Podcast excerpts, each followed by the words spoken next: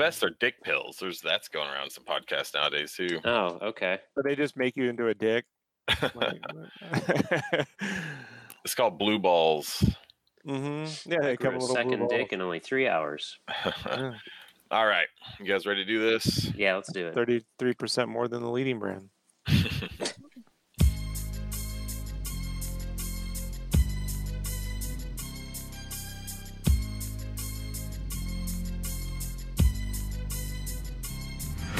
I walk through the valley where I harvest my grain, I take a look at my wife and realize she's very plain. But that's just perfect for an Amish like me. You know I shun fancy things like electricity.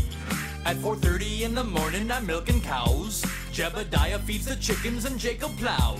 Fool, and I've been milking and plowing so long that even Ezekiel thinks that my mind is gone. I'm a man of the land, I'm into discipline. Got a Bible in my hand and a beard on my chin. But if I finish all of my chores and you finish thine, then tonight we're gonna party like it's 1699. We've been spending most our lives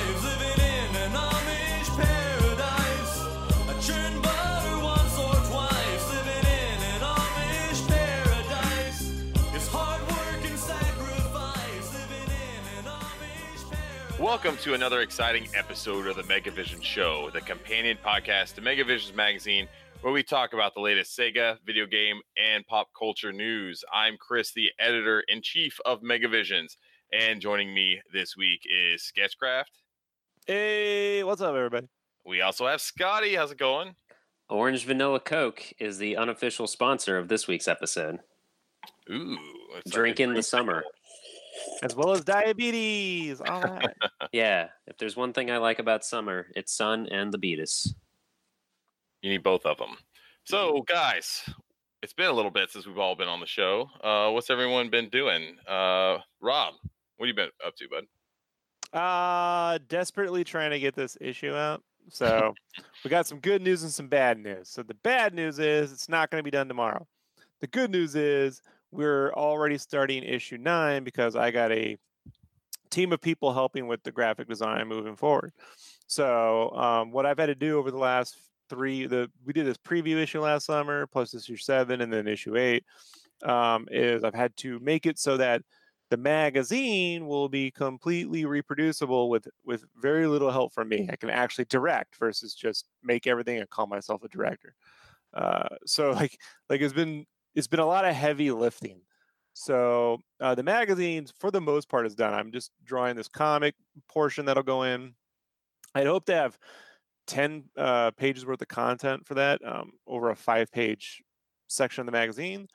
Uh, but because of all the time crunch stuff I ran into, I'm just going to do five pages and run it full page, and then I'll do my full version of that next issue. Um, and then I got the cover art, so it's not a big deal. While you guys, I believe right now you, uh, Graham, and some other people are doing the copy editing.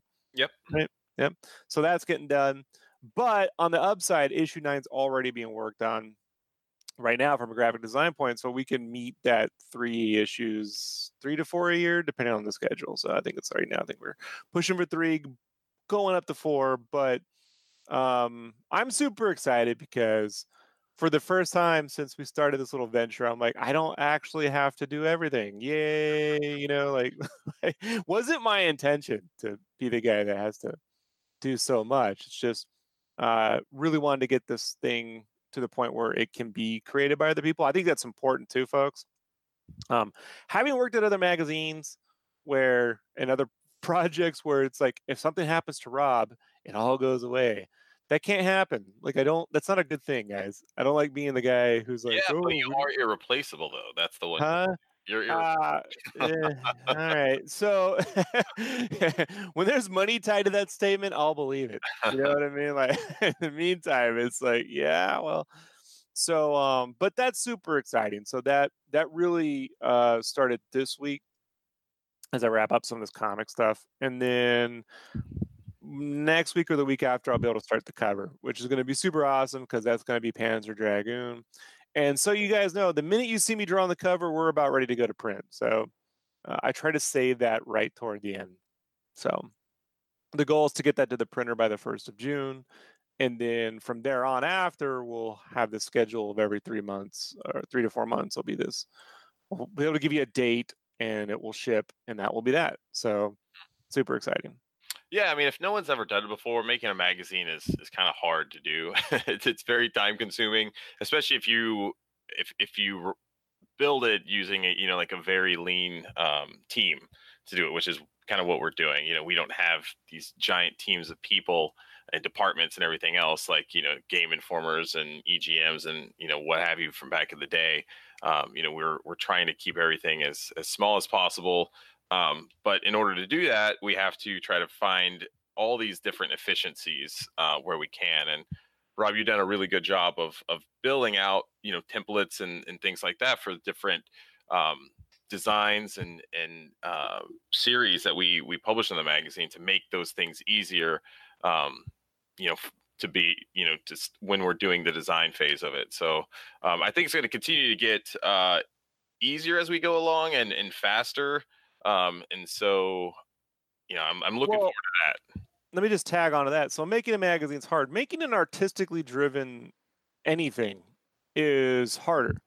For sure. So like this isn't like oh I just we just drop text in there's some screens and it's got a little graphic design boop and we're out like like like I'm what we're making is artistically driven. So the the you know when someone makes an artistically driven TV show that takes twice as long as the cats who just crank out the dribble, right? So um and then making something that when when I started you know it wasn't like people around us could do what I was doing, you know? So it's always been my goal to make it that, you know, there I can train you, Chris. I can train, you know, another crew so that there's there's these backup things, you know?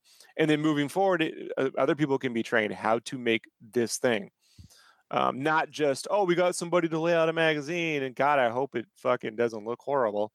So, you know, that's the other thing too. So, uh, but yeah, no, it's totally doable. So that's super exciting for me. And then that just means, you know, it frees me up to put more art in the magazine.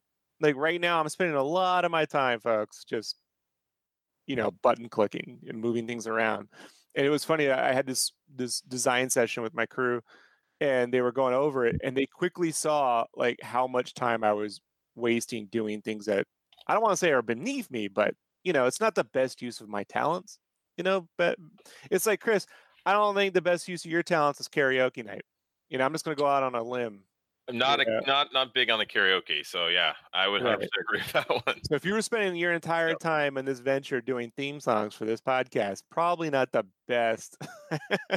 Oh, but there's so much possibilities there. No, I think if anyone were to do that, Scotty would be our man. He's got the. Did you an say possibilities? I like that even better. Great. Well, when you're here, you're here. so that's what I've been up to. There you go. sweet, sweet.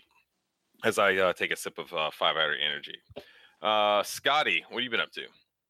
Uh, moving and getting into my new place, so not really much else. Um, How's that uh, coming along? The the new the new dig. uh, we're in it. Um, you know, some of the rooms are put together, some are not.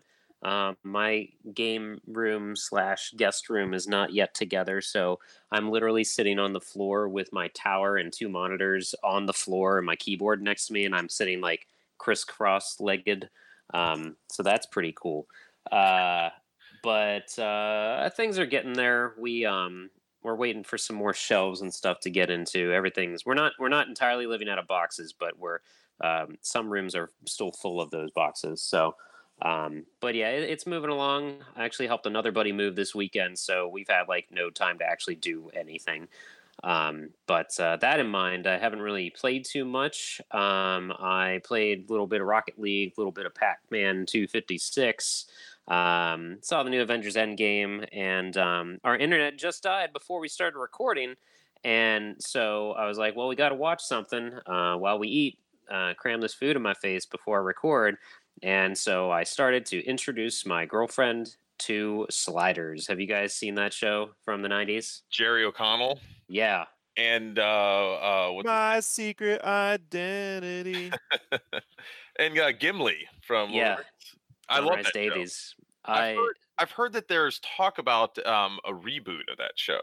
I think all there is uh, that's going on are conversations, and someone like acknowledged that recently. I don't think anything's like uh, for hey anyone who doesn't know. This show came out in 1995. March 26th was what the little liner said that we were um, watching it from. I have the series on DVD, but um, oh, man, for those that don't know, that show is just it.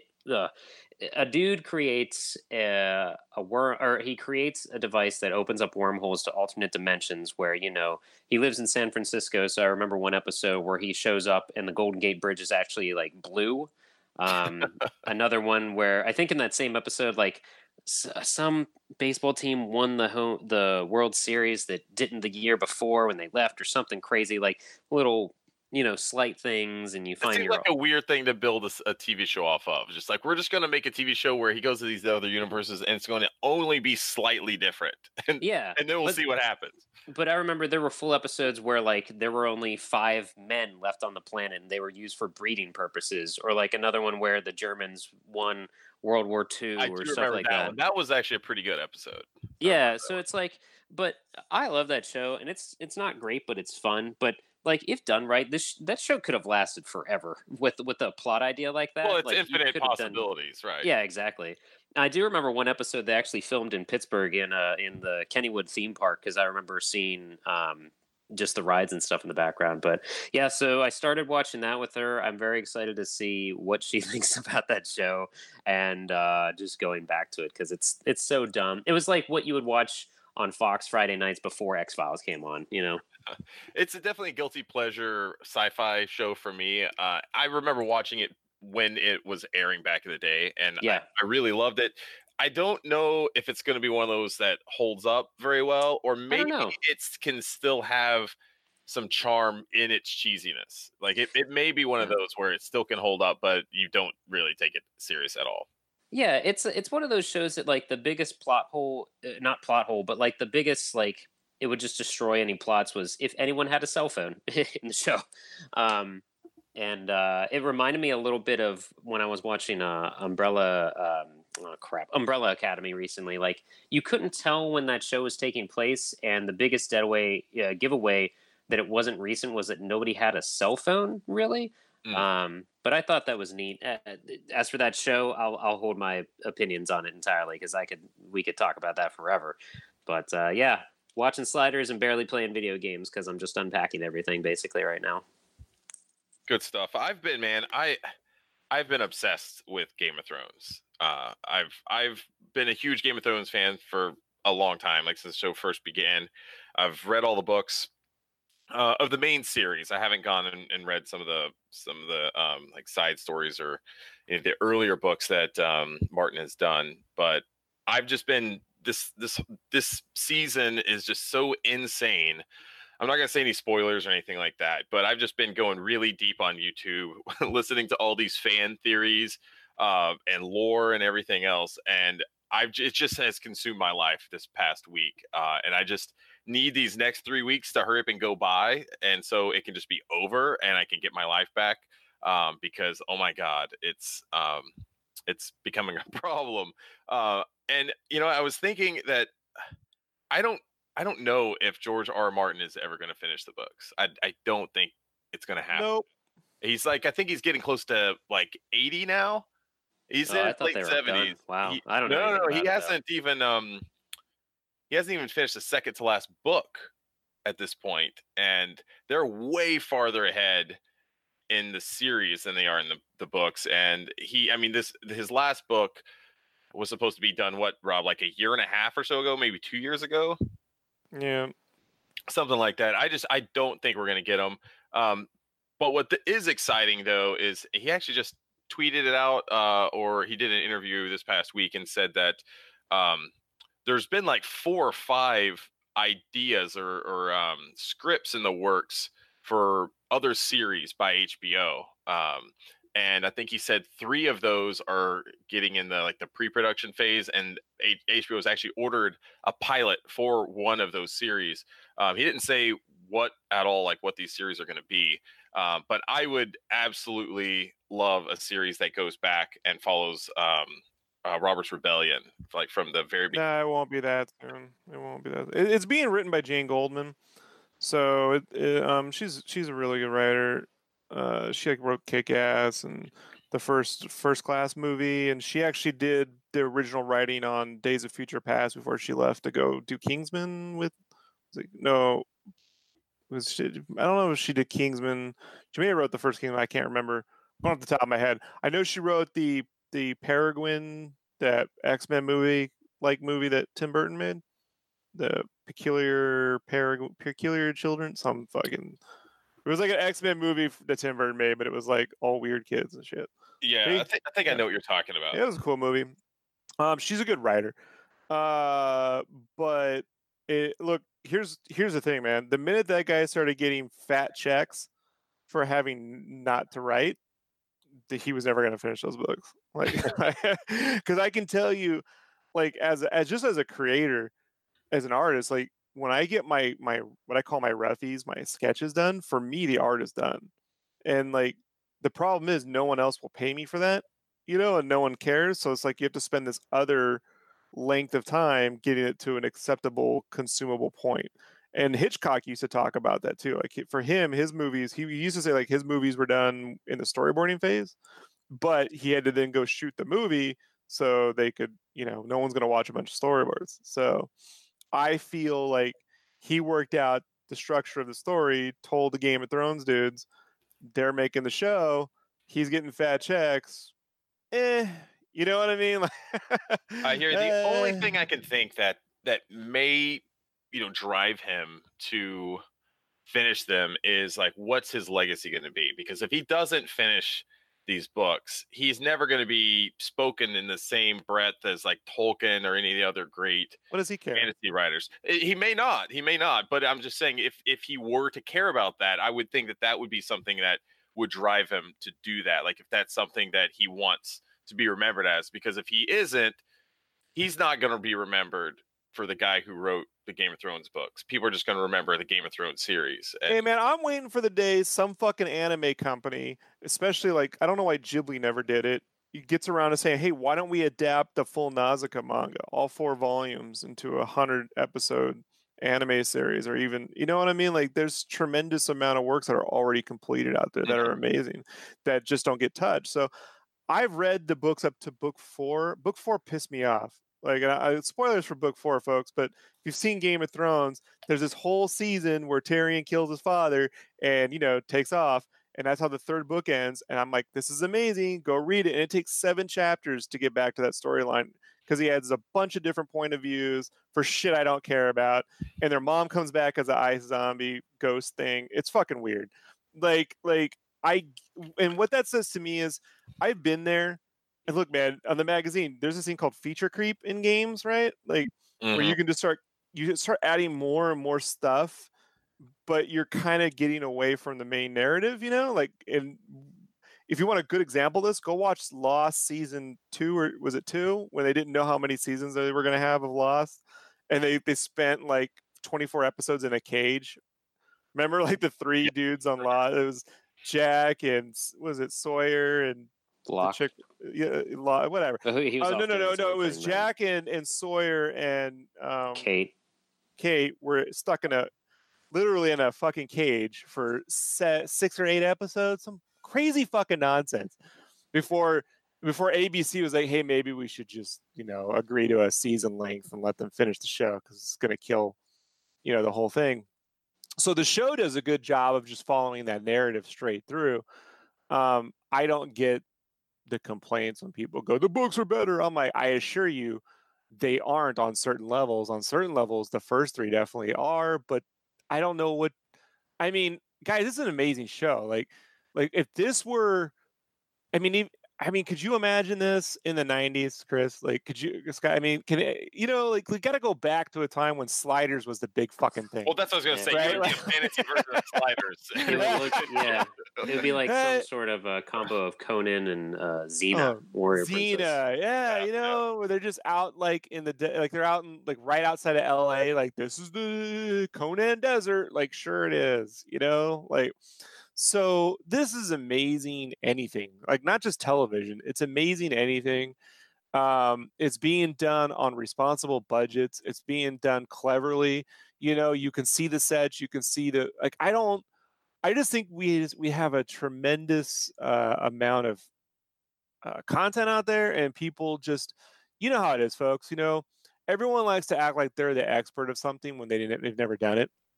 You know, until it's their turn. Like, so if you watch MasterChef, you're like, that guy fucked up that thing. He didn't make the he they didn't let the gel didn't set properly. Meanwhile, they can't make a fucking chocolate chip cookie if they tried. So, like, I'm just if you make anything and you watch Game of Thrones, you should just have like, damn, how did they get how did they get that far with that many points of views, tying it up? And I've rewatched the series up into the point that we're at now three times, three times, because I sit here working on this magazine. So I just leave it in, and you know, and I'm watching it, and I'm like, things they they're tying all their threads up that the show started. You know, they really do. You go back to the first two seasons, and some of those slower episodes are paying off. What's happening now is paying off things from those initial two seasons, especially, and it's just like, wow, they really, you know, they really go there. So it's quite amazing to see. And anyone who complains otherwise, I really just, I, I always find it funny, folks, when when people really, how do I say this? When something is pretty pretty good, and they're like, it could have been better. It just always reminds me of like when people photograph the food that they bought. You know, it's like, look at this food I bought. Like you didn't make that, right? You just went to the. They're so proud of anything they remotely do, right? Like, like have you ever experienced this where you've made something like you make the magazine, but no one cares or they got complaints, but then the minute they, you know, I I actually watched a TV show, they want an achievement fucking point for it. You know what I mean? I watched something, I got an achievement unlocked. You know, I don't know it's this the cynical artist in me is like i just wish people would have to make one fucking thing you know what i mean and be criticized for it because they Yeah, and that's you know that's that's my life. point. And I, you know, like as as a game critic, I always try to be kind of cognizant of that. You know, like I I know for a fact when I go into a video game and I play it, and then I sit down and try to start writing a review about it. Like one of the things I always like to remind myself is like, Chris, you could never create something anywhere remotely, you know, in the same realm as this video game. Even shitty games, even games that have bad gameplay, broken mechanics, whatever it may be. Like I would never be able to do that. Um, so I just try to keep that um, in the back of my mind, just kind of stay grounded before I just like completely trash the game. And and that's not to say like you know games and that have you know big flaws shouldn't be criticized, but um, yeah i mean if if if if the intention for me it's about intention like and it's Right. hard to get intention when there's a thousand people on board but if it feels like hey they're just cranking these out to make money then i get it but dude they took two years to make one season that's not a that's not a show that's cranking things out to get it done you know what i mean like they're they trying the hard scene in episode three of this season, like over forty something nights or fifty two nights or something crazy in 51 Ireland. nights Oh my you ever god! shoot at night? You ever shoot at night? I got Kyle, my buddy Kyle, does cinematography. He's out shooting now. Dude, nights are the the worst, the worst. And they were out in the freezing snow, which is hilarious because I'm like, I don't know if like they needed. I, I guess they didn't have to add a bunch of breaths in post, right? yeah, that's the one You thing. know, but they're not doing it to just crank out the money. It's like the difference between Lord of the Rings trilogy and the Hobbit trilogy Mm. like the Lord of the Rings trilogy, you know they were really trying. It was really fucking hard, and yeah, they kept pushing themselves and pushing and pushing. But with the Hobbit trilogy, you're like they're clearly padding this shit out to make their money back. You know, like, it's not a three movie story. You know, like no matter what they do, come yeah, on. and I don't think that was even a Peter Jackson decision. I think that was by the.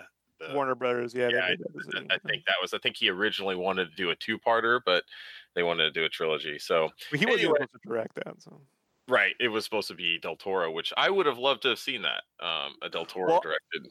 I'll I'll wrap up on this. I know we got to move on, but I have a friend who does rigging rigs right Mhm. for feature film, and he's worked on everything, all the you know avatars, the first Lord of the Rings series. He got into it around there, and uh, they came back for the Hobbit. Like he moved back to New Zealand, and they he was he like he didn't make it past the first film. He quit. He's like clearly it was being done for money. Like he just went he went to go teach in China. He just couldn't deal with it. So now he's working on the Avatar sequels and these are these are like those veterans that used to you know the older type of ILM kind of um, visual effects guy that was like oh, we're doing this to raise the bar on visual effects. That used to be the big push around the, especially in the 90s and in the early 2000s. It was like, how far can we push the technology? You know, I feel like now visual effects are more like an optimization level. Like we're not trying to do the best visual effects. We're like, can we get them really good and seamless within a budget? Like, what can we do for 150, 150 million? Um, but on the Hobbit thing, it was clearly things they could have done with pu- puppets. Like, no, we'll just do it digitally. We can do this digitally, that digitally. And they were like, but it would look better if we did the orcs with the puppet. They weren't about that. Yeah, but it's a cost, and it would, you know, we could do it all digitally. So those movies were clearly a cash in. So you're trying to say is the Sonic movie should have just gone all practical effects without any. I, I, I contend this, folks. folks. I'm gonna blow your fucking mind right now, right? I contend this statement you take the Phantom Menace as is, same fucking movie, no changes, right?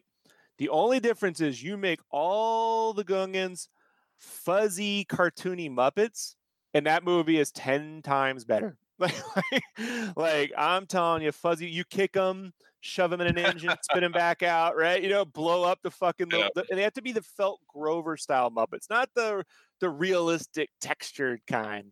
You know, like you make that legitimately, they found a planet of cartoon fucking Muppets. I would watch that film over and over. That would have been pretty awesome. So I think a Muppet Sonic would have been a hilarious. Like when he's running, you could see like you ever see the Muppets just legs just like going up and yeah. down. like you remember the Christmas, the Muppet Christmas Carol when you see Kermit walking and it yes. looks weird. Yeah, oh like God, that as, so as Sonic. Yeah, that would be hilarious. We're gonna have much more about the Sonic movie later on. Um, but let's move into the mail sack. Yes, Scott, that's your uh, your cue, buddy. Yeah, let me uh, get. Let's just gotta unstrap a few. Okay, just get. All right, great. we didn't uh, lose the mail sack in the big move. Yeah, no, I mean it was like strapped to the top of the car. There was no way we could have lost that guy. So uh, let me go to the. Let's see, we got Discord and the Twitter. First on the Twitter, at the splintering asks, well, this is uh, presu- presumably we're going to talk about the trailer and everything. So he says, I think Robotnik, uh, this is his theory on what happens in the Sonic movie. I think Robotnik replicates Sonic's speed and creates Metal Sonic as the final big bad. How much do you agree? Um, I have no idea. I don't even know what could possibly be the end of this. Maybe time travel. Who knows? What do you guys think? Metal Sonic going to be in this? Uh, no, I think it'll be an evil cloud or an energy wave. Like oh, this is good. being made. Galactus. This is being made according to shitty studio rules, right? Like, like clearly. I mean, look, I'll give them credit. They're trying to, you know, we all know that what the director said about redoing the visual look. I, I'll believe that when I see it. But remember, this is a movie that Sony passed on. Sony was originally making Sonic, and this is the company that Sony's the company that made the Emoji movie. So they sure were did. like, once they saw it, they're like, no. did the emoji movie make a shit ton of money though? Mm, it did okay. It didn't make a shit ton, you know. I couldn't but, get past 15 minutes of that movie when I watched it. Tried you to talk about cashing in, right? So yeah. no, there won't be any Metal Sonic. I have no doubt it'll just be like um Liam Robertson made a post on Twitter where he was just going through the checklist of like this is whoever's making this is just going down the superhero checklist of powers for Sonic. So this is clearly like the Flash here. It's this superhero. We've seen this here, and everyone's was trying to say, oh, the the, the ring thing was Doctor Strange, and they're like, but all those things exist in the game or in the comics. And he's like, yeah, but the visual, the way they're doing it is clearly just coming from superhero movies. And I believe that 100% because studios don't fucking read comics. I'm telling you right now, they don't. Um, so I believe that the end battle will be some kind of stupid energy surge thing, you know, and that ro- will shift Robotnik into, you know, Sonic's realm and he'll look all weird at the end. And that's that one image will be the very end of the movie, you know, or the one where he actually looks like Robotnik. That'll be like the stinger at the end. I, know? I could see that. Like they, they, the entire movie is just takes place in our universe, and like at the very end, there's something that transports him you know, to the just like Masters of the Universe. Remember that one? I could see a post credit, you know, something or other where they introduce yeah. like the creation of Metal Sonic or Shadow would be a funny one, right? Boy. If you sure. can get that far, right? Like, I mean, how yeah. far can we? I'm not saying. Hey, I'm, I'm saying this might be a like a um Masters of the, of the Universe type thing where they where they tease No. something it just never happens. So um, I, Right, I, I'll be I- back. Right. yeah, I, I could see uh, them trying to tease something, and you know, like it may never come to pass. This may be the only movie we get, and you know, judging by what we've seen so far, I think I'd be okay with that, and I think I could speak for most people. But um, I guess more to come on that. But I, I would not be surprised uh, to see a Metal Sonic or the introduction of another, you know, enemy going forward, because that's just what they do in these movies. Yeah, the the yeah. I mean the the real life or the um, live action Mario ended on a cliffhanger with Daisy coming in and say, "I need your help" or something like that. So it could go up to that. Who knows? Um, and when you're invoking that film, you know, you're already on the wrong foot. you know. Yep. Like Um, and then uh, at Jurassic Steve asks, I know the Sonic movie is easy to crap on. I don't necessarily ad- disagree with that consensus. However, I'd like to hear what you all think will be good about the film and what you liked in the trailer. Uh, Um, Jim Carrey, I'll say that. That's he Yeah. is the good thing in that. He's not he's not being Robotnik though. He's being Jim Carrey. And Mhm. in in the same way that Raul Julia look that Street Fighter film, Mhm. I, I went when it came out.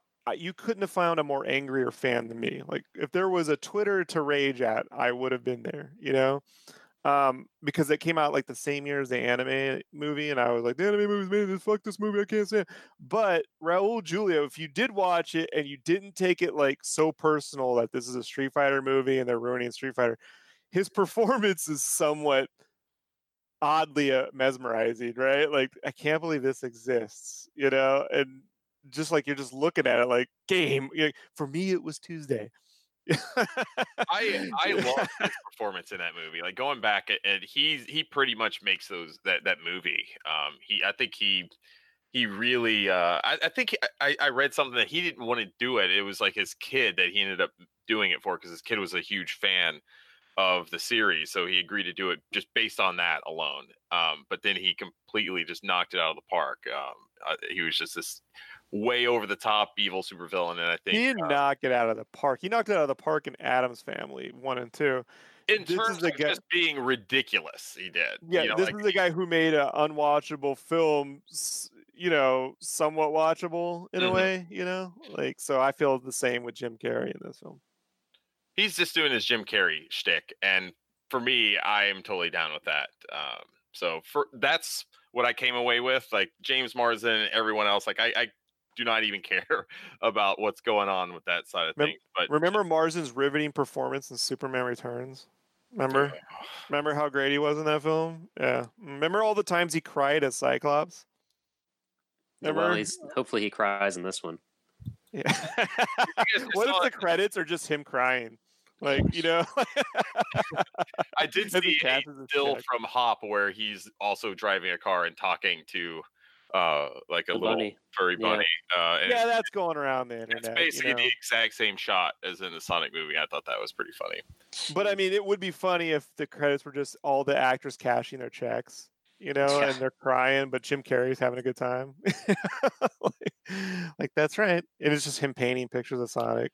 I wonder if like he did any research into who Robotnik is because we've seen Jim Carrey be like a super method actor in the past. Like, I mean, he's he's really like a uh, man, what is it, Man in the Moon when he did uh, the Andy Kaufman thing. Like, he lived and breathed Andy Kaufman. Like, he that's who he he consumed himself with that. But do you think like they even tried to get him to understand like who, the Robotnik character, or they were just like, hey, just go out there and he's a he's an evil you know genius you know scientist so go out there and, and have at it and Yeah, he- bad guy with an ego. I don't think he did any research for this role, but who knows? We haven't seen it yet. Yeah. My th- okay, two things on that. One, your point about him playing Andy Kaufman. No offense, but the person that was really up for that role was Ed Norton, and he should have been Andy Kaufman. If you look at Norton, but they just didn't feel he was famous enough at the time. So I always felt like his performance as Andy Kaufman was like Jim Carrey pretending to be Andy Kaufman.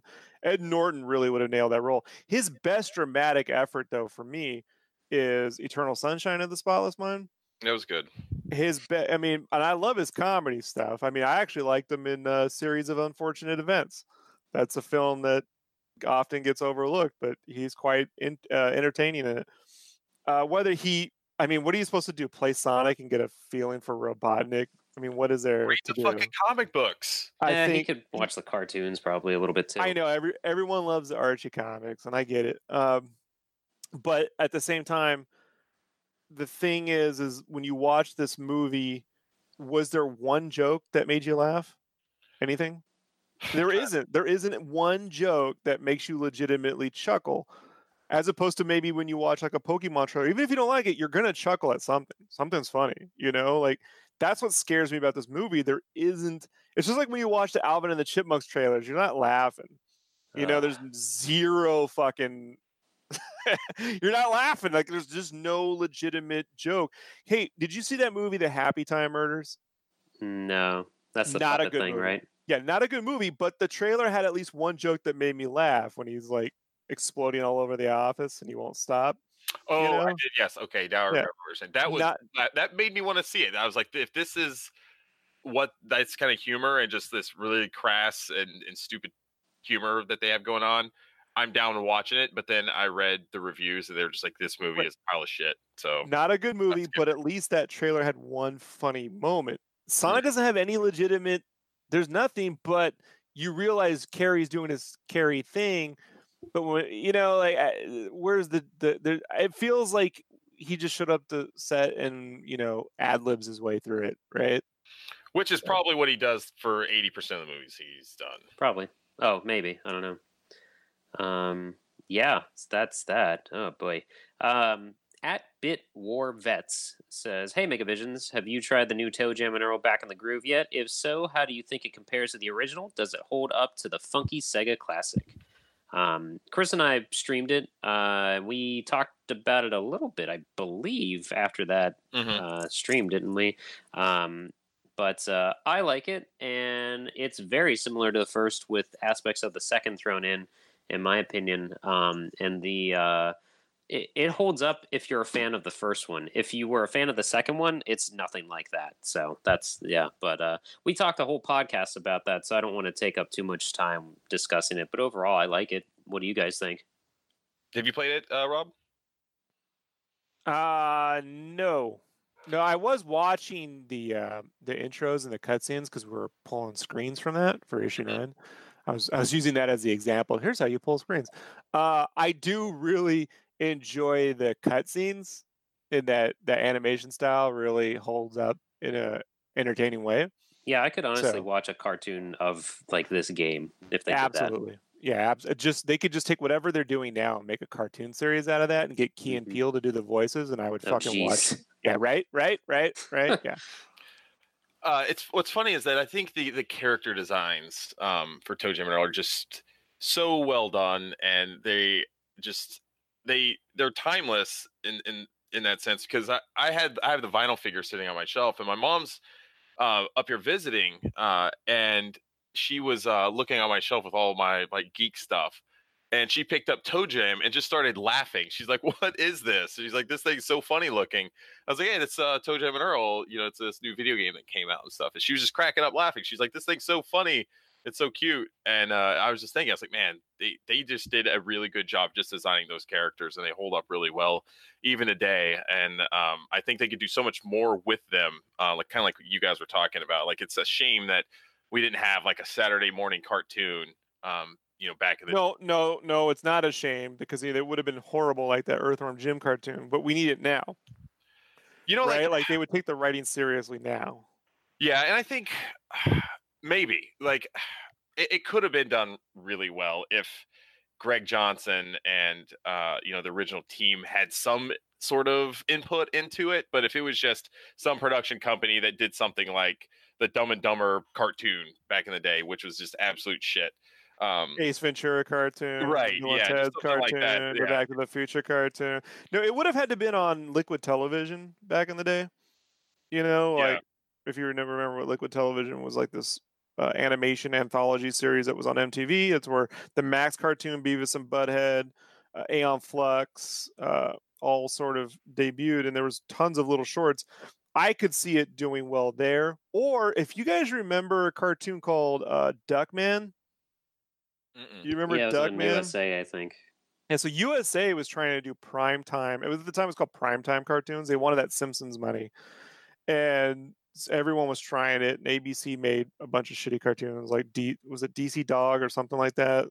Uh, but USA did this one called Duckman with Jason Alexander, you know, uh, George Costanza from Seinfeld, uh, did the voice, and it was oddly like mature and the, our animation style was was pretty fucking cool and different and it was one of the better ones and like I, it would have had to been like a studio like that that could have added that quirkiness otherwise you know they would have they would have just saturday morning cartoon that up back in the day and it would not be something you'd want to watch today. We'd look back at it and go remember the ToeJam and Earl cartoon? Oh god it's horror you know?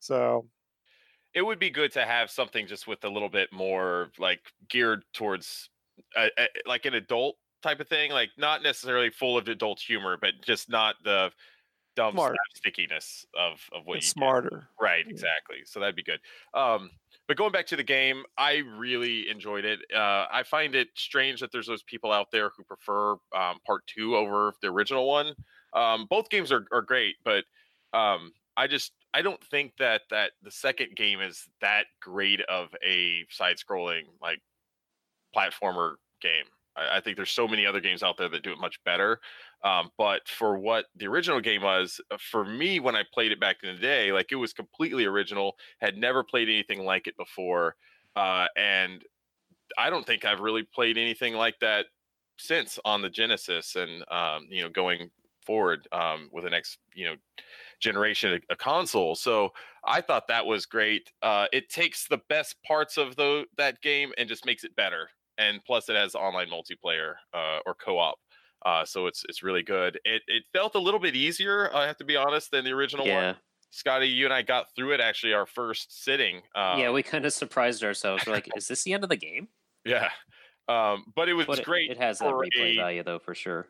there is a lot of replay value. There's some secret stuff in the ending stage. Um, if you uh, toy around there, I think you can unlock some new stuff. Um, they add some just new nuggets of of features and things. So it's definitely worth picking up, um, especially if you're a fan um, of the original stuff. So you should definitely go play it. Yeah. Um, and somehow they're going to do four player mode if they haven't already, so that should be interesting. Yeah, that's going to be crazy. Uh, I don't see how that's only going to be online, right? Because I can't imagine you could do a four Uh, player Hey. Co-op. they should do evil versions and call them Wah Toe Jam and Wah Earl. Oh no, whirl, whirl, and Wojam. Um, I don't know. I thought I heard something about that being on Switch as well, the four player mode. So I, I would assume it's going to be local with that in mind, unless it's like If only you did it on each, handheld mode or something. if, like if each of you have a Switch, Yeah, that might be. that would make sense. But I just can't imagine splitting the screen up in in four like sharp verticals and it be playable at all. That would be just. I, I imagine that'd be terrible. I don't know. Um, and then uh, last one on Twitter uh, at Greedy Mirasama or Lakan Haru. Ha- Haru. Whoops. Do you buy the theory that Paramount actually had multiple models of Sonic for the Sonic movie, and that the trailer we got was one of the quote unquote whip models? I'm not sure what that is. WIP. Work in progress. Oh, yes, yes, okay. Models considering it matches none of the promo Bible models nor the poster showcasing Chris Pratt, which would later change. Uh, What's funny is that um, my daughter actually mentioned this, uh, like after we watched it uh, the other night, and I I got to thinking about it. I was like, you know what? Like that would be an actual really interesting marketing strategy um, to say, like, hey, we're gonna put out this like really shitty version, which we know is going to get a ton of backlash and just get everybody talking about it, versus putting this other model out, which looks good, looks like a you know like the what you would typically think of Sonic looking like, and it would you know make most of the fans pretty okay. Like they they like like it okay, but it's not going to make that impact that something like this could do. Um, that if if they're doing it from that standpoint, they are marketing geniuses. Now, Oh. I don't have any faith that they're doing that. Um, but if they if it were like that would be super smart to do, I think, um, because it's getting everybody talking about it. then you come back and say, okay, we're going to work on it. Uh, a couple months later, you introduce this new one, and then boom, you got a ton of free publicity for this movie going in, and then you get like your diehards and your other people that enjoy the new model. Uh, I think it would be super smart to do, but I don't think that's what happened here. Guys, Tyrion Lannister isn't running Universal Marketing. All right, you, you, you guys. I've been working on licensed properties since 2005 professionally. Right, since Spider Man, since Spider Man three and X Men three, and let me tell you how this works. Okay, the style guides, th- that marketing stuff that you see are called style guides. They put together a style guide. It is culminated from uh, renders that are painted over to look good on quote unquote look good on printed materials. They can't just use models straight from movies because the models from movies are not lit properly. They're lit in a way that they can be affected by lighting within film, cinematic lighting that's done in post. So they airbrush on top of those style guides and they change from how they look in the movie just depending on whoever's in charge of the style guide, whoever's in charge of the marketing department. Marketing departments aren't answerable to creative on films. They're their own fuck. They have to do whatever they have to do to sell merch. So they create what they think. Whoever's in charge of the style guide creates whatever they think will sell, whether that looks exactly like the movie or not. That goes out to uh, all their licensors uh, six months to a year ahead of the release of a film to start development, and then all the merch has to go back through the studio. And depending, how, it, it gets a, as much input as they're willing to put time and effort into depending on the movie. It changes with every. So Marvel has a completely different level of input than Disney, which has more, which Universal takes virtually no input other than when I worked on Fast and the Furious, they want to make sure we were using cars that were only in the films because they had licensing issues. So, no, the answer is no. There's not two different models. They didn't render two different things out. It's just conspiracy theory, geek radio. It's really fun to figure out and think about. It's really quite simple. If the director said they're going to change the model, they can't change the rig. They can only change the visuals in the face that will fit the rig. Do you understand? So the proportions of Sonic are not going to change, just the face. In order for the rig to change, which is the underlying skeletal skeletal structure, um, that that's going to require all new animation. They're not going to have the time for that unless they push the movie back one year. That's just laws of fucking physics and time. So to change and re-render the model, that just costs a little bit more money unless the studio is willing to take it on uh, or the render farm is willing to take that on for free because their name's going on the end of the credits and they you know they got to put these in demo reels and they want to obviously every movie gets every your last job gets you your next job in this business. That's how it works. So uh, like this is just i'm the only like man guys i wish you know they had some genius fucking plan. It's really quite simple. The reason why studios don't adapt comics like oh, why don't we take the Archie comics and use that for the storyline? Because they don't own those stories. Archie Comics probably doesn't own those Sonic stories. Whoever wrote that probably has some co ownership in that because they get a royalty check whenever those comics get reprinted. And in order to do that, they'd have to pay that guy or that girl um, woman, whatever, to adapt those stories amongst everyone else, editors, uh, owners of Archie Comics. They so Hollywood doesn't want to do any of that stuff. They're going to make their own thing up. Same with the visual. Whoever made this version of Sonic gets IP uh, points. So anytime this version of Sonic ends up on something, they're going to get a paycheck, which is why they use their own version. This is why Batman changes in every film. The only studio, the only studio that never did this, that didn't care to do this, initially was Lucasfilm. Lucasfilm was the only one who was like, we're just keeping continuity between our films because we have this shared universe. We don't care. Marvel followed that formula. Everyone else gets a different producer. It's because Lucasfilm was produced primarily by George Lucas the Marvel Studios films proper, the Marvel Studio films, not the X Men films, not the Spider Man films, but the Marvel Studios were produced by one dude, Kevin Feige. So they keep that continuity. Whoever made this version is producing this version, whether it's Tim Miller, I don't know who's pro- producing this version, they get anytime this Sonic appears on merch is going to make the money. This is why when they said they're going to change the the look, I'm like, maybe they'll make it look more like the style guide because it can't they're not going to fucking scrap all the merch that's already made. Somewhere out there, folks, the merch is made. It's sitting on a hard drive right now, or there's already versions of the shirts printed up, toys, lunchboxes, you know, Video Sonic games. toilet Video paper. games. No video games. That's the Ah. one thing they never do now. And I'll tell you why. Because Sony took, no, sorry, Sega took a giant hit trying to make those Marvel Studio. Remember the original Captain America, Thor, and Iron Man, first Iron Man Iron two. Man. They Yeah. tried getting that all up, but that that that formula went away when THQ bowed out in 2009, 2010. They just they don't do that anymore. It's too much of a pain. They can just as easily release skins in Fortnite and promote their fucking movie. They don't care. They want to spend the least amount of money to to to to generate a bunch of negative. Pre- you think they could figure?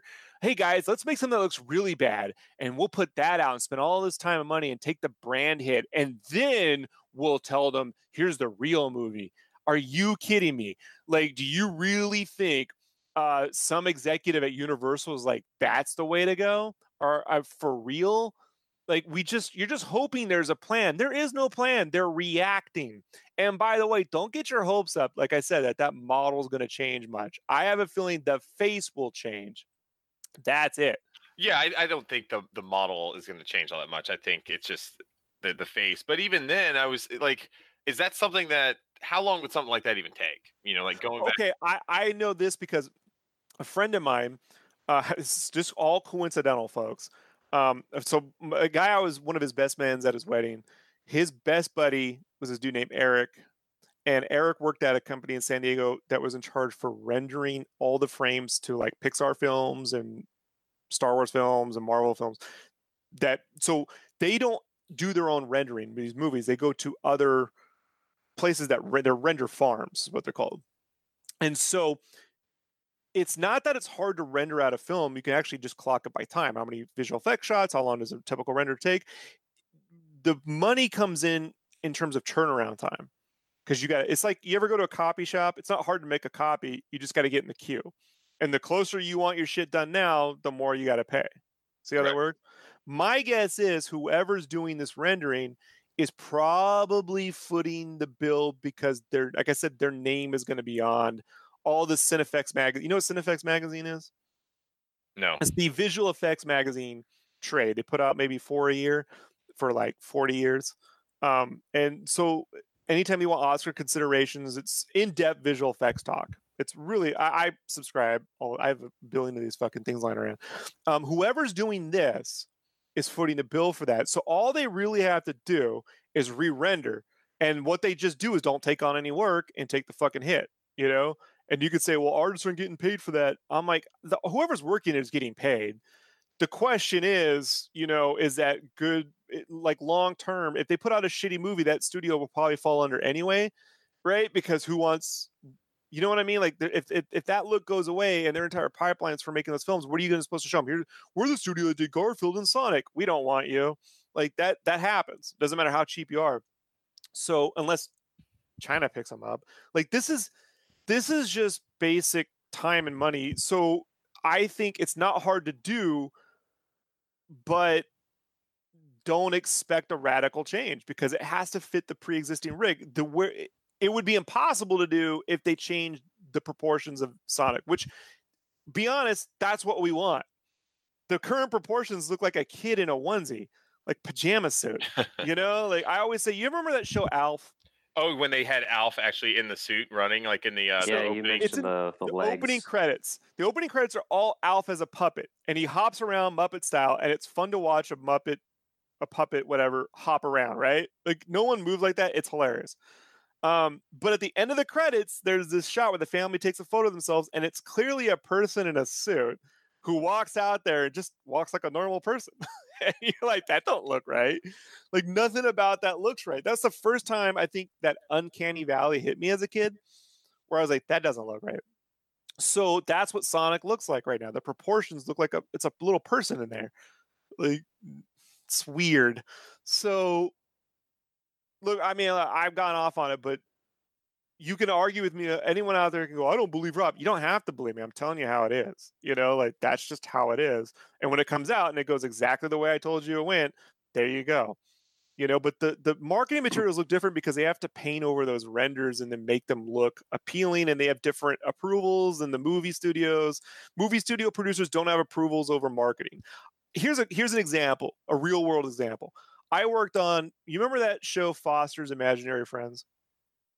Yes, Used to be a cartoon. with the blue right, blob so- dude. Right, Blue Blob, Bloo and Cheese were the two main big characters on there. So we got the shirts to go. This is 2007. I got put on these shirts, and they were telling me nothing's selling. We need it to sell. And I'm like, well, I think this shit should be selling at Hot Topic. You know, and the reason why it's not selling is because all the designs were super like 50s ish. I don't know how to describe it. It's very avant garde. So I put blue, um, knocked him out, made him so he's just blue, put his lines into a black shirt, and I put all these skulls all over the place looking mischievous. And Cartoon Network refused to approve that shirt. We don't want our characters associated with skulls. I'm like, but they're the skulls are from the fucking style guide. Like the skulls and they're monsters. So nothing I did got approved. I put the designs up on my DeviantArt page. The co-producer, co-writer, and wife to the creator of the series has a DeviantArt account. She saw my shirt designs, and clearly, you can go on my DeviantArt dig this shit up. You can see somewhere there she goes, "These are amazing. I'm the wife of the creator of the show. I write, produce, whatever. How are these not approved?" I'm like, "You need to talk to this person." I even named the people in marketing. You know what I mean? Go talk to this person. You know, because I don't fucking know. You know. Well, let me tell you, Monday morning, I had to go into a room and get my ass handed to me by Cartoon Network because the wife of the creator of the show wanted to know why their cool shirts aren't being approved and the shitty shirts are. You know, because they don't get a say in it. Marketing is completely posters aren't made. Did you ever see the posters for X Men First Class? You guys remember those? No. I don't. the honestly. worst posters ever made for a major film. They literally were silhouettes of Professor Xavier in a wheelchair, and then they just photoshopped in a head, like the skin parts of McAvoy's face into the silhouette. Like, it's, and they did one of better, just the skin, not the hair. Like Oh was, dear. guys, it was atrocious. And I remember at the time, everyone's like, "How is this approved? I don't understand." Like, because marketing is not held to. They're different. They're different situations. And Sonic is this is no. This is classic studio bullshit 101, folks. It's not going to end pretty for us. I just want to say that I would love to see a Sonic movie directed by Tyrion Lannister. That's what I want. I would like to see a Sonic movie directed by the guys who did Wreck It Ralph. You know what I mean? He looked just fine in that film. Get the animation dudes who did all the cutscenes for the anime. I mean, like, it's not hard. These things shouldn't be live action, you know, unless they can find a way to make it work. And like, uh, look, the Pikachu movie seems to be, from all intents and purposes, I hear is pretty amazing. So if that's the standard moving forward, perfect.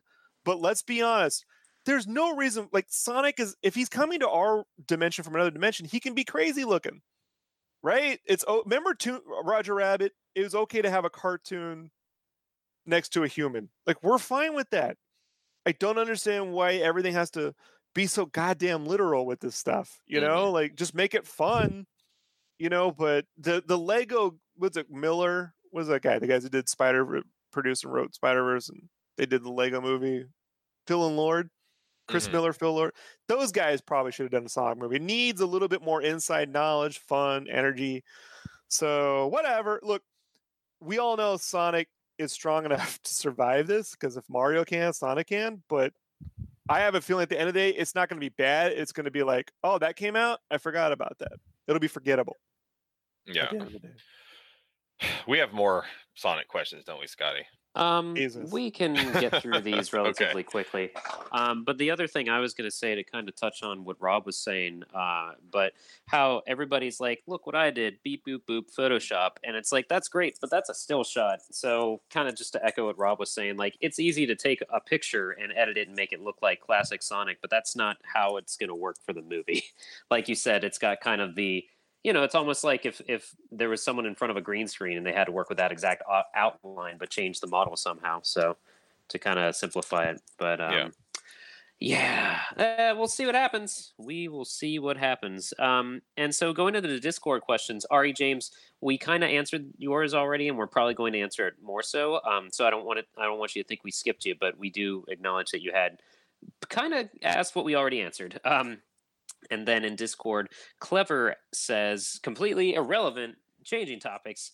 They ask, "What modern retro esque games do you guys enjoy playing?" Um, I thought of a couple. Uh, first one I thought of immediately was Double Dragon Neon. Uh, and then I played the played it to hell and back, but Castle Crashers, and then more recently Hotline Miami. But those are my. Have you guys played any of those? I played Hotline Miami. I I saw the new one that they're coming out with. What which is it like Hotline LA or something like that? I'm not sure actually. And it looks super awesome. Like I Cool. I- it, it looks really really good. I'm I'm really looking forward to that one. Um Double Dragon yeah, I play, I've good. play, I've played them all, and we had the Castle Crashers guys play Yeah. before I, before I got there, and then Hotline we had him and Game Fan.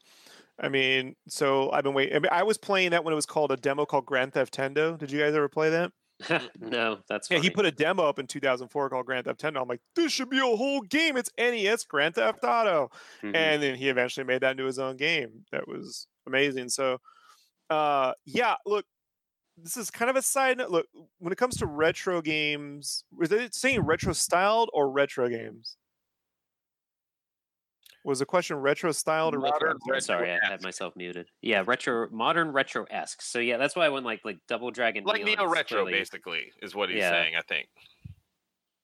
yeah i really think bionic commando remastered is a game people forget about Mm, Um, rearmed. that- rearmed thank you rearmed with that was an amazing that had a cool lo-fi chip tune soundtrack um that was amazing. The new mega man mega man 11 is pretty damn good. But again those are all sequels to classic retro games.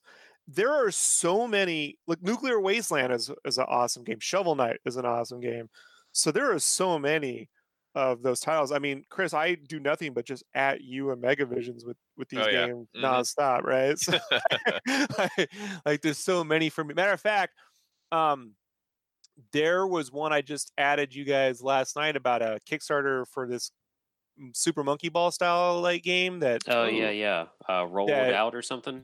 yeah but it actually gets the mechanics from the first two down perfectly in the way that sonic mania used to and like this guy like some people just really focus on making like they really focus on the physics of of the retro stuff you know back in the day and and that's a that gameplay mechanic is and that feel is very important to me Yeah. right so I if you were to make a didn't get Mar- look at it. No Mario 64 like game has captured the feel of Mario 64. You know, like there was a feeling to it that not band, not Yooka-Laylee hasn't captured that. I haven't played one. You know, Time Ad hasn't captured that feel, but the feeling of that that a roller ring ball. I can never remember the name of these things. Uh, was amazing. We'll put a link in there, but uh, that feeling of that Super Monkey Ball, which the first two games had an amazing arcade feel that was precise. It was a really fun feel that went away quickly. So I would say that's the most recent, but I am definitely looking forward to that sequel. Was that Hotline Miami?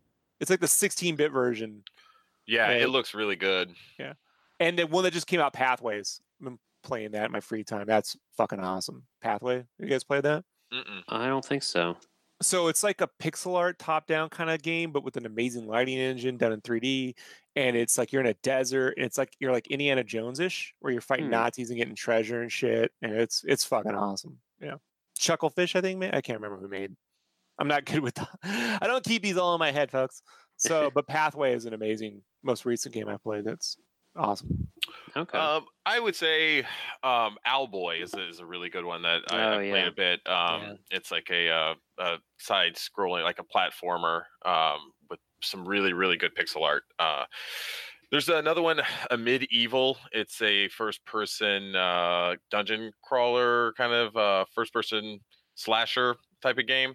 Uh, really, really cool. So if you're into um, you know those type of like doom esque games that's a new one that came out recently um so those are just a couple that are on the top of my head um, but yeah I, we live in this weird time right where there's just so many of these indie games that are coming out now. It's just so hard to keep up with everything and i think it's um it's there's so many games that look great and that that play really good and it's just impossible to to keep up with everything Yeah, actually, a lot of stuff Devolver does, like OlliOlli. Um, what's that other one? Titan Souls is like a top-down kind of Zelda-esque thing where you're just fighting bosses. You know, like you said, the Hyper Light Drifter was one that someone hopped into the Discord and accidentally answered as their opinion. They were in the wrong forum. Um, yeah, it's a good time to check stuff like that out. Just the indie scene is so big with that stuff. I'm Mhm. trying to find the hotline. You want to you LA want to talk about indie? You just get jump in the VR pool with me, folks. The- Yeah. the, water is fine. the real cutting edge is there, but they- they're they're so refined now and they're amazing. What's cool though is yeah, you can't keep up with all these these modern retro games, but their their ability to sell on multiple platforms means that you can always find them. You know, like so. I'm just I just hope that the studios that make this see a return. You know, enough in Mhm. advance, and I really wish bigger studios like Amazon, uh, Microsoft would would give these guys. I mean, the guys who did um, uh, the the what's the ninja guy? The messenger. Oh, why don't, why yeah. they can't be why they can't make a modern ninja game or a modern shinobi game? I don't know. You know what I mean? Like, why don't they just get them? Like Sonic Mania is the perfect example of get the guys that understand the feeling of those games that aren't trying to like modernize it, but make a modern version of that. Here, here's an example, and I'll end on this. I'll, I'll shut up. Oh no, you're Okay, I, just, I gotta say this, but I have been listening to this. It's not really a symphonic; it's a MIDI symphonic score of Shining Force 2. Ooh, Um, right? I sent me. Chris. I sent you a link to it. Right? I've been listening to it nonstop. It's made by um, Old Gen. Old Gen. He only has 183 subscribers on his YouTube. It's called Shining Force 2 Symphonic Suite. Um, and I would kill to have that score modded into Shining Force 2 proper, which made me think, why don't they just take Shining Force 3, the content, the story, and rather than, you know, because it's all in 3D on the Saturn, why don't they just take that story and that content and just remake it in a Shining Force 2 engine and give us Shining Force 3 with like a symphonic MIDI score? You know, like update the score with the cool pixel art and give us that in a package, you know, the Shining Force saga. So they don't have to emulate these things and you know, because like the game never felt right anyway, looking at the shitty 3D compared to the 2D pixel art. You know, like but then I'm like, because that would take vision and they they, they need to know that they're not making their money back in week three, that that they're gonna be able to sell it forever. You know, like some of these studios and these even these like Castle Crashers is still selling. Like they Double Fine got this. Like if you own your fucking shit, you get to sell it forever. You know? So it's like uh side note, but I mean these why they're why someone out there they can't someone has to be like the best at making Shining Force 2 mods, right? Get those dudes to do it, you know? Give them a budget and and approve it and there you go. So I'm I'm afraid about this Battletoads game they teased 2 years ago with a logo and oh never wow, I showed a forgot shit, about right? that. Yeah. I haven't. like, where is it, folks? You know, where did it go? Hmm. You know. That's weird. Yeah. Well, didn't the, didn't Rare just put out something else that just like nobody cared about? I think recently. S- pre- Sea of Thieves. Oh yeah. Oh well, they got that to worry about right now. But I guess that's doing better than it was. I think it's doing uh, okay. I don't know. Yeah. Um, Saturn Memories has some questions here. First one, very random but good. What's your favorite Jim Carrey character from In Living Color? I didn't watch a lot of In Living Color, so I'll just say Fire Marshal Bill. I watched a lot of In Living Color. That was like we in in Living Color in our house was way more popular than Saturday Night Live. Like we would it would be family viewing at my house growing up. Um, yeah, that was like before SNL really got bigger, I'd say, and that was before Mad TV was even created. I think. Yeah, but I mean, In Living Color did this thing where like it it gave um like alternative comics, not alternative comics. I would just say like non-white comics um a platform to do their stuff. Like you had all the Wayans brothers, you had Tommy Davidson, um you had uh Dave Alan Grier, you know, Jamie Foxx, all those guys um they were there and they were so good, but man, In Living Color just it's it still holds up. But anyway, um, my favorite character, Fire Marshal Bill, was great. Um, man, there were there were two really good characters that I I could go back and watch all day. One, is Jim Carrey when he is the um, he is like a self defense like teacher, and he's really really bad.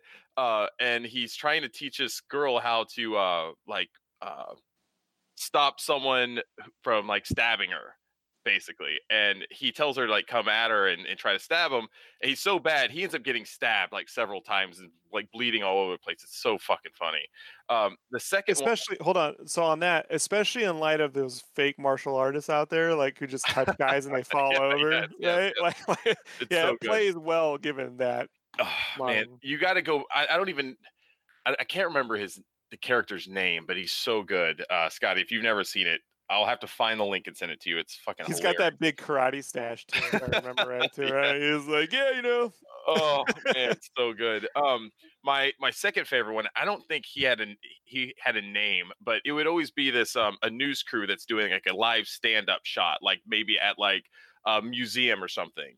And Jim Carrey like walks in the background and he notices the camera, and you just kind of see him like realize what's happening and he walks off off screen and then you'll walk back again and he's just doing all sorts of stupid shit in the background and it is hilarious i mean that's all it is just jim carrey in the background just doing dumb stuff and it it kills every single time and so um, those are two like really really underappreciated characters i think he did in living color it was great Yeah, I probably should watch more of that stuff because he is well. He was eh, yeah. Jim Carrey's still in my top five actors. I'd say. Um, he yeah, did I'll a have to- vanilla. He did a vanilla ice. oh shit that yes was fucking genius at the Oh time. my God. right? because he came out with the um the Yeah. uh the the the gosh shit the, the girls I forgot what they were named like they they would dance Fly girls, the fly, Fly Girls, girls. J Lo was in there. Yep, yep, yep. And he came out Oh, with them, wow. and they did a whole skit, and it was like a parody of Vanilla Ice. It was, damn, it was so good, man. He had the hair and just the pants. It, was- it- it was right around that Yo Go Ninja Go shit. Yes. You know? Yeah. Yeah, it was hilarious. that was that was really really good. That So, all sounds good. Maybe that'll be next after Sliders. um, let's see here. Boop, boop, boop, boop. Oh, and he uh, Saturn Memories goes on to ask, how washed up do you have to be to take on a supporting character role in a Sonic the Hedgehog movie? Does Carrey seriously believe this is the movie that reinvigorates his career, or is Sonic just another paycheck to him? I think it's quite literally another paycheck. Oh, I think Jim. Carrey's doing just fine, and he's probably like, yeah, I could be in this. And oh, uh, my only, um, my one rule is I don't have a script. Let me go. I think this Wait. is probably super easy for Jim Carrey to do. He probably comes in, he films maybe what like a week worth of shit, and he's done, and he just does Jim Carrey stuff. He's not having to get in a lot of makeup. He just gets in a suit. They put a stupid mustache on him and just let him go. And so for him, I think this is a no brainer. He does this. He could do this shit. He could make ten of these movies, and he'd be fine. hmm I mean, he's doing dramatic TV right now. He's in a he's in a show on like was it uh, AFX or whatever. He, he's really good in it, and he he also did the writing and producing on that stand up comedy one a couple years ago. That was really good. It was like a in look at the comedy store. Huh. Um, yeah, and that was amazing. It's just you're not getting that from him in the movies because he's getting paid. Like, guys, let's be honest. If someone's like, "Hey, we want to pay you forty million dollars to go do anything on a movie," what what is your answer? Yeah, he's almost like the sit-in bassist in a studio that uh, lost a member of a band. They're like, "Oh, call up whatever. Let's get him in here real quick." You know? Yeah, so Yeah. he's still doing good work. It's just the Yeah. you know the it's just being done on television and in smaller stuff. I would say, man, I really should get him on something like if they go they do a Fargo season four. You know what I mean? I think he'd do really good in something like that. I think it it may be telling um, of the studio of like them realizing like okay the Sonic the, the Sonic franchise is not going to be able to sell this like we got to bring a big name in here to anchor this thing and kind of you know like bring it to the the box office because just Sonic doesn't have that mainstream appeal and so Hey, Better Jim Carrey than Russell Brand. How'd that work out for Hop? Ugh. You know, like Yeah, no, I, I'm not saying it's a bad it- it's a, it's a bad uh, choice at all. I think it was a good choice, but um, it probably costs a lot of money, and we'll see if they make that back. you know, so Right. yeah. Um, I think we kind of. Eh, I don't know if we discussed this really, but one long one from Saturn Memory. Sonic Team has been injecting actual plot into Sonic games for 20 years, and in my opinion, they've mostly sucked at it. Now, I don't know if that's entirely their fault because, let's face it, a talking blue hedgehog with attitude, not to mention all his furry friends, are kind of hard to take seriously in any context. So it begs the question then why did Sega, a company that can't even write its own character well, think it was a good idea to entrust a $90 million Sonic movie to a guy whose only directing credit is Go for Broke and to the writing duo behind such notable works as Team Hot Wheels, The Skills to Thrill. Uh, he means, um, was it the director or the producer of Fast and the Furious Let's do this? Okay. I don't know. I like some of those movies up until The Rock got in, so I can't really speak on that because I don't know who's doing any of those anymore. I can answer this because this is a producer driven film. It's irrelevant who's directing it. The director is being that face on Twitter because, you know, obviously, but it's a producer driven film. This is why it was irrelevant who directed Ghostbusters 2016. Oh boy. Sony had a plan to make a certain kind of movie that was getting made regardless of who directed it. Ser- like that, period.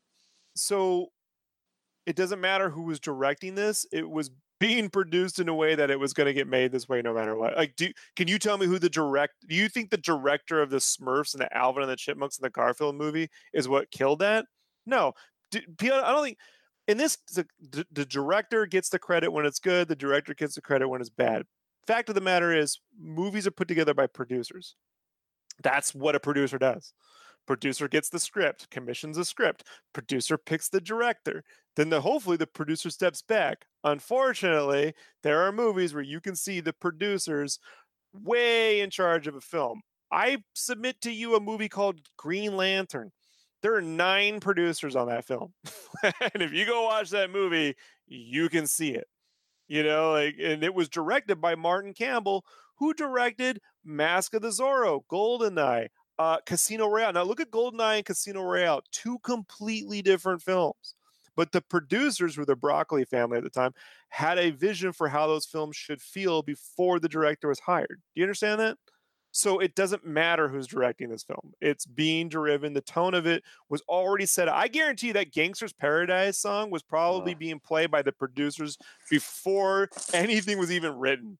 You know, like that we love this. So Sonic and Gangster's Paradise because he's got the attitude. Like I could just like those are the people I'd like to sit down at a, you know, at a sushi bar or some shit and some sake and just get them real, you know, like just tell me how this shit went down. You know, for you guys ever watched the Death and Return of Superman Lives? No. So it was a documentary that Jon Schnepp put together about Superman Lives, the Tim Burton directed Superman film uh, from 1997 that was canceled, where Nick Cage was supposed to play Superman. But the film was really put together by Jon Peters, who produced the first bat first two Batman films, um, and he was putting this film together. And so he initially commissioned Kevin Smith to write the script. And so Jon Schnepp went around trying to put this together, and Jon Peters just you know, he wanted things like a fucking giant mechanic. He wanted a giant spider in the movie. Kevin Smith talked about it for years. Oh yeah. you know, and then when he left Superman Returns, he went and did Wild Wild West, and Wild guess what Wild was in West, Wild, uh, yeah. right, giant spider. And then Kevin used to tell the story. You know why? Why a spider? And Peters would say, because spiders are the fiercest animals in the animal kingdom or some shit. You know what I mean? Like, and you know, like they just producers come up with this shit. There's a reason why in every every X Men film, Wolverine flips off the the the camera with his claws. That's because Tim Rothman, the head of Fox Studios, had that joke and wanted it in the movie. And I sat there listening to David Hayter, who wrote the script, voice of Solid Snake, uh, tell me once that he had to work that in. And look, it worked in the movie, but that's one of those things where the they had to be there. The director didn't get to Yeah, pick that. The, like the screenwriter didn't get almost. yeah, Bryan Singer didn't get a say in that. That's just had to be there. So that's what Sonic is. Yeah, and I think earlier on it was confirmed that Sega had very little to do with this, other than just saying like, "Here you go, have fun." I don't think they really have a say in what's going on with this movie, other than a thumbs up, I guess. Um, and uh, then one more question uh, through the Discord. Vetted Games said, or they asked, uh, with the announcement that Sega will be focusing on well-established IPs like Yakuza, Sonic, and Persona, what are you guys' expectations to see in those games to keep the experience new and fresh? Um, I guess I uh, we'll all talk about it a little bit, but I think um, they're kind of already showing what they're doing in terms of uh, with Judgment because that's kind of a uh, guess almost a spin-off of Yakuza. So I They've could see more. very uh open about it being in that universe. So yeah, Yeah. I, I agree. It's it's it's no no secret that this isn't like an entirely new series or anything like that. This is firmly planted in the universe that was built upon uh Yakuza. So there's plenty of characters to go off and do their own games about them with that series. I think Sure. so. And uh, they're just kind of letting Atlus do whatever the hell they want to with Persona. They're going to have enough spin-off And that's the five before six smartest. That's probably the smartest thing Sega's ever done. Is just don't muck it up. You know, like help. You know, like from a publishing standpoint, let you know Sega can help them with those type of things. Um, but when it comes to the development of that series, just let those dudes do their thing because they're fucking amazing at it. Yeah. So, um, I would love to see a side Yakuza game. I don't. I don't want ever want the studio being replaced. They're, they're doing a good work. But wouldn't you love to see a take on the Yakuza series by Suda Fifty One? Yeah. You know, like something. some really over the top Tarantino anime style version of the Yakuza series. I Like, mean, I don't know if you could get more over the top than what they've been doing before, but that could. I mean, that if anyone could do it, it would be him. Travis touchdown in Yakuza. You know what I mean? Like I would I would kill for that. Uh I just w- hope they let the Sonic Mania dudes make another. Right. I say dudes, I mean it wasn't just guys. You guys you guys know what I'm thinking, right? Figuratively. Yep. In the general Um, sense, I know what you mean. Yeah. In, in the way that Prinny would say dude. All right? Right. I I got someone who commented, not everyone's a dude. I talk in Prinny. Fuck off. So um I wish they let them and I'm gonna go back to my Shining Force. I wish they would someone would get to make a Shining Force 3 with that content and a remastered symphonic score, but with pixel art.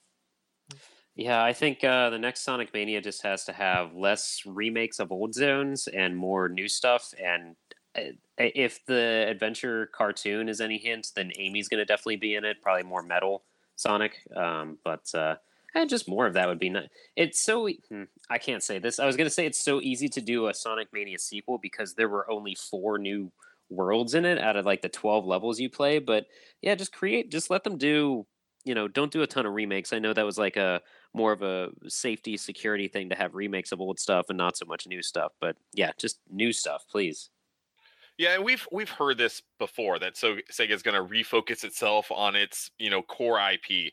They've done this probably two or three times over the last ten years. They've said this, and they'll do that, but they'll still continue to come out with these smaller you know games that are you know for digital platforms, th- things like that. So they'll still publish these quirky games like uh, Tembo the Badass Elephant, and you know things like that. So um, I Yeah, expect and That's then- Yuji Naka, right?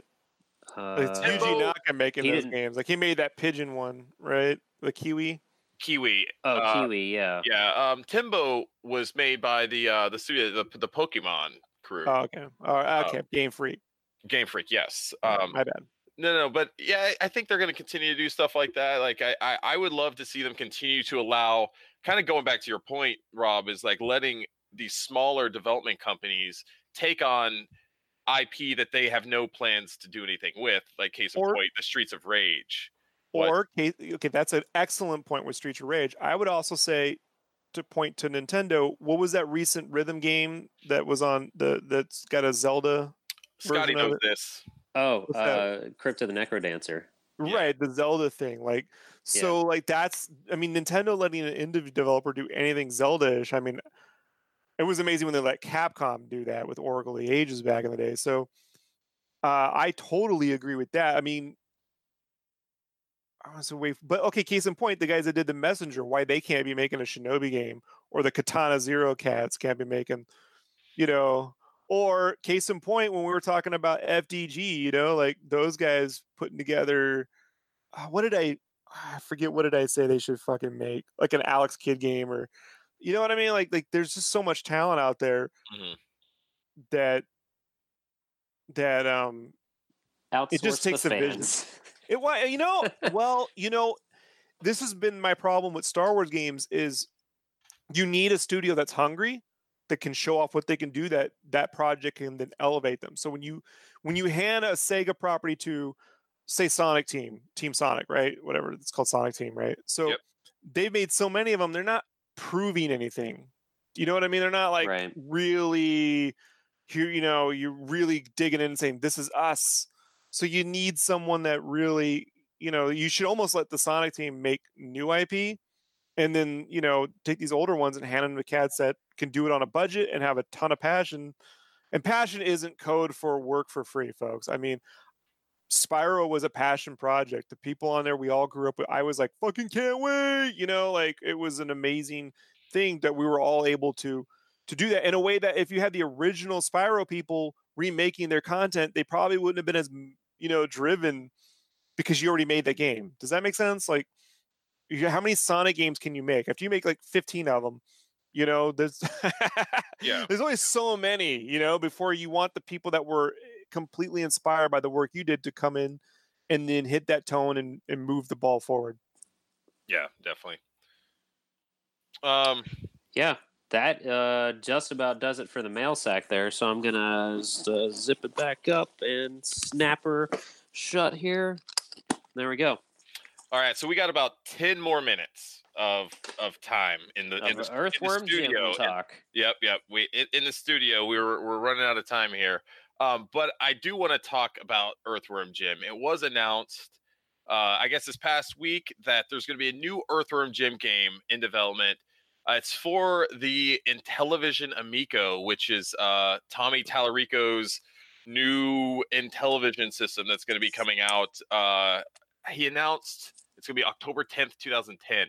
So not this year; it's going to be next year. Wait, what? It's when he 2010. I mean, I'm sorry, 2020. I'm sorry, my bad. Uh, I'm going back in Sounds time. about right for Oh, No, no, no, 2010. What it was, I'm looking right We here. missed it. I'm looking in this in the outline, and I'm staring at 2010, which is what happened. So, anyway, it's coming out next uh, next October, um, and they really didn't have a whole lot to say about it. They did a live stream yesterday, which I actually watched. I don't know if you guys had a chance to watch that Oh no, I didn't. it was pretty much a clusterfuck, but uh, they, they had um, they had uh, Tommy Tallarico, um, uh, Mike TenNapel, uh, Dave. Oh shit, what's his name? Dave. So, he was one of the original uh, artists as well, and then uh, Dave Perry was there. So and they had a bunch of other the other original uh, Doug Perry or Dave Perry? Dave Perry. Alright. Yeah, I'm getting all this stuff mixed up. So Bunch of dudes. bunch of the original crew, which is cool. Um, but they, I don't know, man. Here's the thing about this. I, th- have you guys even seen the controller of this uh, Intellivision? I didn't even know. know this was a thing. Does it Yeah. look like a Jaguar? Because I've seen that console before. Uh, it's it's What's it called again? Intellivision, does it have a name? Amico. Chameleon? A-M-I-C-O. The Oh, no. television chameleon. yeah uh might as well well be um but the controller basically has like a disc pad on it and it look it looks like an old school uh, uh like app i2 like uh what was it the the apple mp3 player from back in the day Um, the iPod. the ipod it looks basically like that you have a, a rotary wheel and then a screen and i guess you have some buttons The on the side i don't know how you're going to play a, a platformer on this thing This um, looks dumb. and- yeah, it really does just look like an iPod with a click wheel. yeah um so their idea though is that uh they have some general ideas uh they said during the live stream that they're going to have a production meeting afterwards and you know hash out a bunch more details so um but they want to have it where it's going to have multiplayer like uh, local co-op and you'll be able to do something with the controller screens and their big thing is that like the way they're going to make this game is it only can be playable on an on an Amico. It's not Oh, going to be able to be ported anywhere else because because reasons, right? Um, So, so, they're gonna. I can totally see them saying like, uh, "Remember Angry Birds? Well, you can flick Jim's head just like an Angry Bird, like slingshot his head out of his costume." yeah. Um, I don't know. I like, man, I don't know if I I'm really you know crazy about a new Earthworm Jim game. I think you're just mad because it's not Boogerman, Chris. I am a little upset that it's not Boogerman because I totally backed the Boogerman Kickstarter back in the day. Um, and they were supposed to have Earthworm Jim as a playable character in that. oh wow! um, Didn't the remake of that or the reissue of that have like four player or something crazy of Earthworm? Jim when it got ported to PSN or XBLA or something? I Didn't... no idea. Oh no! I don't know. Um, but yeah, that's a thing. I don't know if if anyone's going crazy over this. Um, That's a weird. What, what what was on the stream then? I mean, not the game, I guess. It was just them kind of talk. I mean, it was Tommy Tallarico talking most of the time, and he was answering fan questions uh, about the the Intellivision and um, just people asking questions about it, and them just trying to answer roundabout ways without giving any definitive answers, so, which Mm. is basically what it was. I was l- watching it as I was building our outline for this um, this uh, episode. Um, So they there's not a lot of information out there. Um, it's going to be coming out supposedly next uh, next year, but he said that their plan is they will be at E3 next year, and, and they may they're going to have a bunch of games playable. They're going to have a big booth. You'll be able to play the Amico, so we'll be there next year, uh, and this will be one of the ones I definitely want to. I want to try it out. I, I, I got to see if this controller is even able to be relatively playable. So, no, right. guys, this is gonna be right up there with Earthworm Jim 3D, right? Remember Oh, that boy. lovely classic? Remember Earthworm Jim 3? No, you don't. I never it was on played it, Nintendo no. 64. Yeah, that's how Yeah. genius that fucking game was. And probably that game will be better because at least that had a control stick with analog support. Yeah, I'd rather uh, hold three bananas than another iPod. I mean, look, dude, I mean, we all got to earn a living, so I respect the hustle. That being said, um, Tommy Tallarico is a bit out. I mean, it was, it's funny, funny you mentioned 2010 because that's the last time I had a conversation with him about him. Uh, we were putting together a game over at with me and Dave Halverson was putting together this game. Uh, and he knows Tommy and all those guys, TenNapel and them. He was he used to go over to the studio, and a lot of Earthworm Jim's weird humor came from Dave's um, induced rantings. Like Dave Halverson's humor is a lot of Earthworm Jim uh, is Dave Halverson's humor. And Dave used to have all the original sketches that they did of the levels and stuff on his walls, and he had all the original drawings for that. So he used to stare at him and go, "Oh, that's Earthworm Jim." Uh, but he used to say, "Yeah, Tommy will do the music for free," and I'm like. Tommy tells you that until the day comes to fucking make a game, and then Tommy wants to get paid. So I don't believe anything that Tommy Tallarico says about his his musical prowess. Um, but I get it. So whatever. Uh, the Intellivision, man. I mean, dude, did you guys own the Intellivision when it was out? The original one. It was No. fucking a horrible. My uncle had this. It was just a bunch of shitty arcade ports like Burger Time. It was a giant pad that had numerical buttons like a TV remote, right? Yeah, I Yeah. And you would put these like sliding plastic sleeves over to change you know because you could never remember one does this six does that so you'd put these little sliding plastic sleeves over the controller so you'd see a different d-pad right? This was your you know it would tell you what your button commands were. It was a stupid system. I mean at the time ColecoVision was the fucking thing to get you know and i just there's like this weird nostalgia for those guys who think like their systems other than the Nintendo, the NES was like important. Like I'm sorry, but they weren't. Like the Intellivision didn't help console gaming; it hurt. The ColecoVision didn't help console gaming; it hurt. Nintendo saved console gaming. The Master System was had some cool stuff. Didn't they didn't get their headway till the Genesis? Like that's just the Mega Drive. Like that's just the way it was. You can rewrite history and tell me how much you loved it all you want. There's going to be no market for an Intellivision. Amazon Studios was better paying for this. You know, like I don't understand. I like when they're like threatening you and it won't be available anywhere else. Ah, probably because no one's gonna be dumb enough to have a fucking controller that you have to use a wheel to move fucking Earthworm Jim backwards and forwards. You know, like probably. So good luck with your threats about that game being nowhere else. Just like Earthworm Jim 3D and Bubsy 3D is no available nowhere else. Like, oh, wonderful please don't give me that. It's a shame because that's a fun character that easily could be, you know, I mean, right, guys? I mean, this is not. It could be done. There Yeah, it was a very, it was a beautiful game on the Genesis too, like Yeah. the level design and everything. Yeah. There could be. I mean, imagine if the guys. Imagine if the if the guys that did uh, is doing Streets of Rage four, you know, they did Wonder Boy. You know, I mean, any studio that could do hand drawn animation, even if it was 3D with some amazing animation, it, just a shame.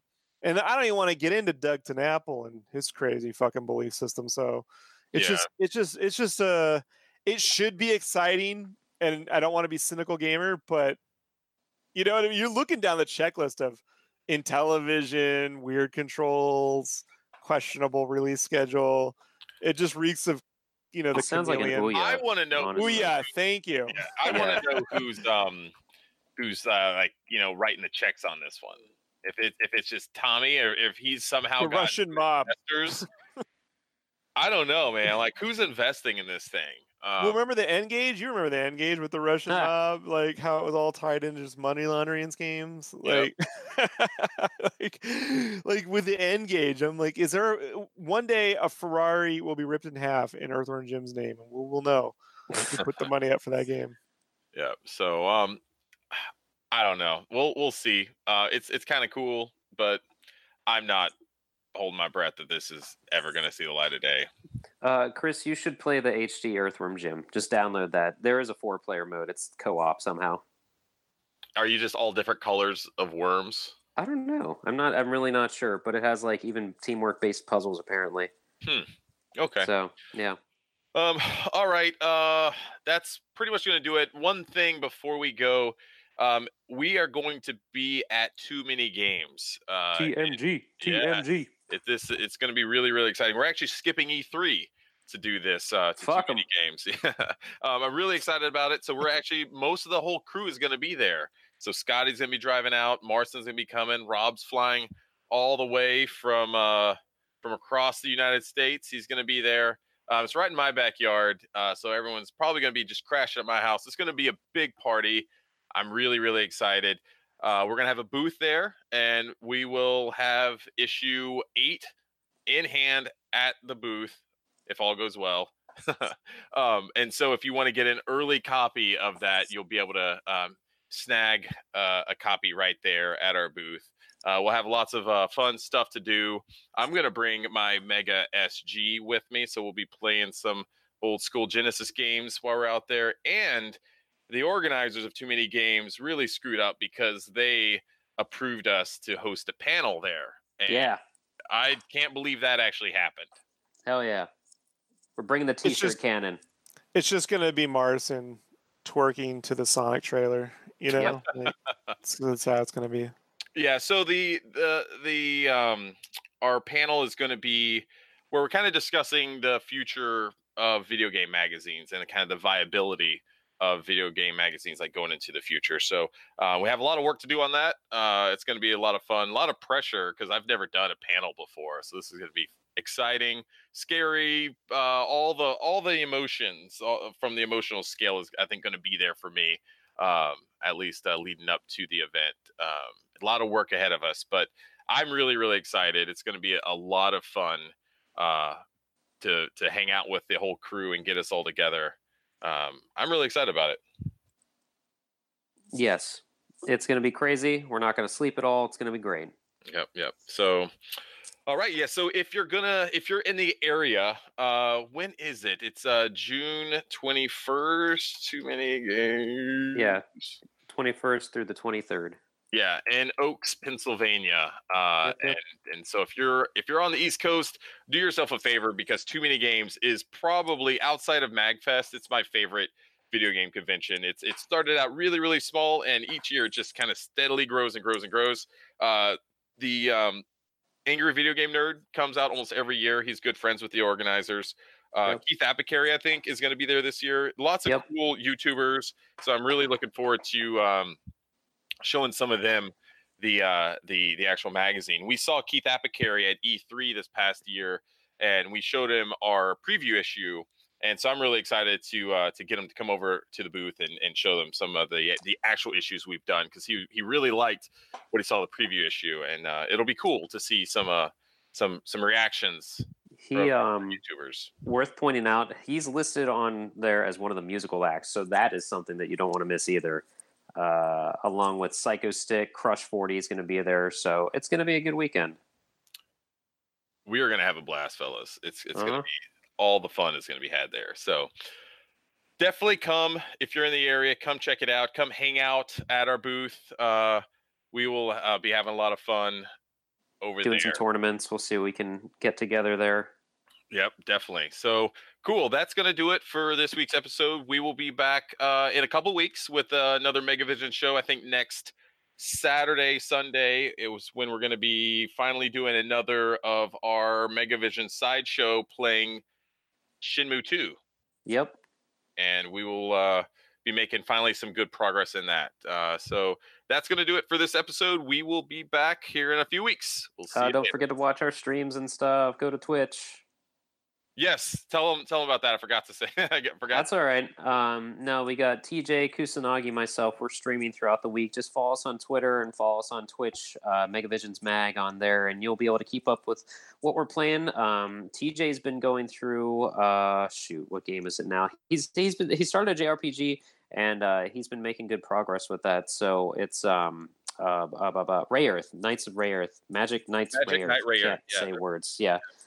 Um, and uh, I'm not sure what I'm going to be starting up, but since I finished finished Panzer Dragoon Saga, tables open to anything that's a little more relaxing.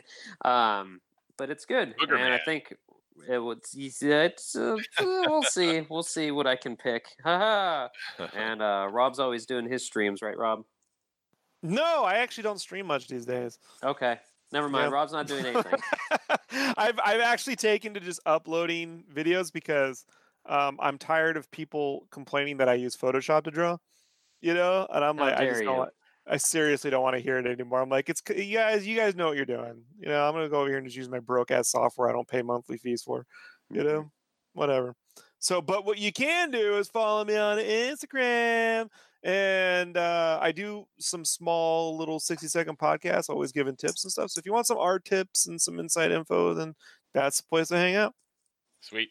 I also forgot to, to pimp the uh, Megavisions Patreon. So if you want to subscribe and get each issue of Megavisions when it's published, go to www.patreon.com slash Megavisions and you can choose to either get a physical uh, print version or a digital issue of the magazine and uh, it'll come right to your door or to your email inbox. I swear to God, sooner than later. Like, we're, we're One of these days. shoving this fucking issue out the door, you know?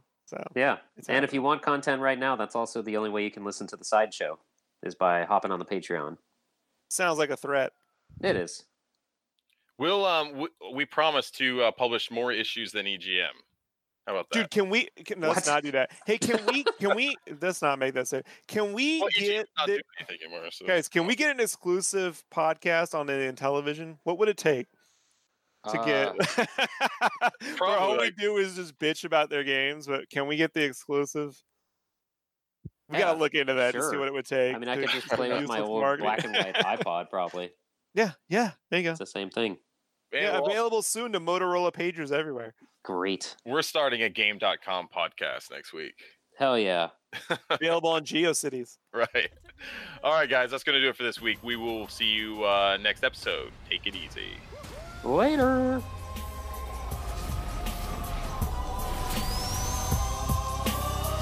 Stay in there and be quiet. How much longer? I can't breathe in here. Do you have your child in that bag? No. I mean, yes, it's a child, but it's not mine. It's not your child. It smells like body spray in an old ham sandwich.